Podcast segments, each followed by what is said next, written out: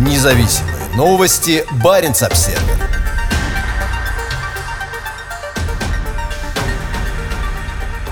Арктике грозит коллапс. Более 40% зданий на севере России начинают разрушаться. Бывшая твердая почва быстро разрушается. Российский министр природных ресурсов предупреждает, что таяние вечной мерзлоты может нанести огромный ущерб зданиям инфраструктуре по всей стране. Жара идет, нанося ущерб Арктике. Глобальное потепление ведет к стремительным необратимым изменениям на севере, и Россия – одна из стран, страдающих от этого больше всего. На этой неделе температуры на севере России снова били рекорды. В заполярном поселке Соскылах температура воздуха достигала 31,9 градуса, побив рекорд 1936 года. По данным Росгидромета, средняя температура в некоторых районах побережья Российской Арктики с 1998 года выросла на 4,95 градуса. Такое развитие ситуации вызывает у Москвы растущее беспокойство. В своем выступлении на 9-м Невском международном экологическом конгрессе в конце мая министр природных ресурсов страны Александр Козлов сказал, что более 40% оснований всех зданий на севере имеют деформации, а строительство автомобильных и железных дорог становится все сложнее. По словам Козлова, таяние мерзлоты сегодня является основной причиной 23% отказов технических систем и 29% потерь добычи углеводородов.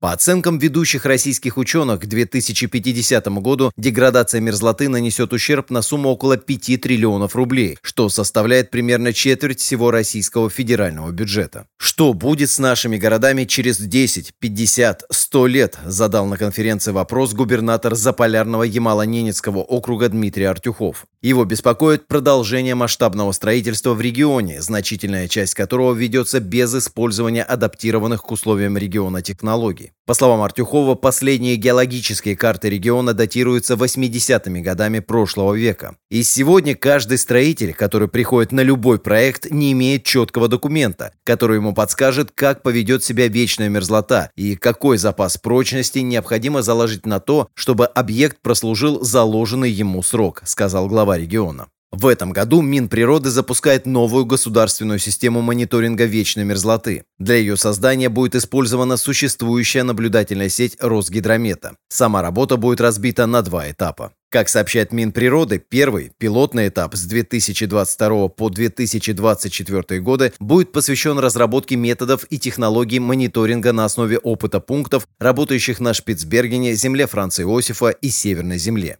Таяние вечной мерзлоты уже сказывается на операторах арктической инфраструктуры, в том числе нефтегазовых объектов. По утверждениям экспертов, разлив 21 тысячи тонн дизельного топлива на Таймыре в 2020 году стал результатом деградации грунта под крупным топливным резервуаром. По оценкам ученых Российского института криосферы Земли, граница зоны сплошной мерзлоты за последние 40 лет сместилась более чем на 30 километров к северу. А каждый год из-за оттаивания вечной мерзлоты в береговой зоне Северного Ледовитого океана Россия теряет до 500 квадратных километров территории. По словам директора института Дмитрия Дроздова, процесс необратим и остановить его невозможно. Таяние замерзшей тундры повышает риск распространения новых смертельных заболеваний. Среди возбудителей многочисленных инфекционных заболеваний, хранящихся в вечной мерзлоте, есть в том числе споры сибирской язвы.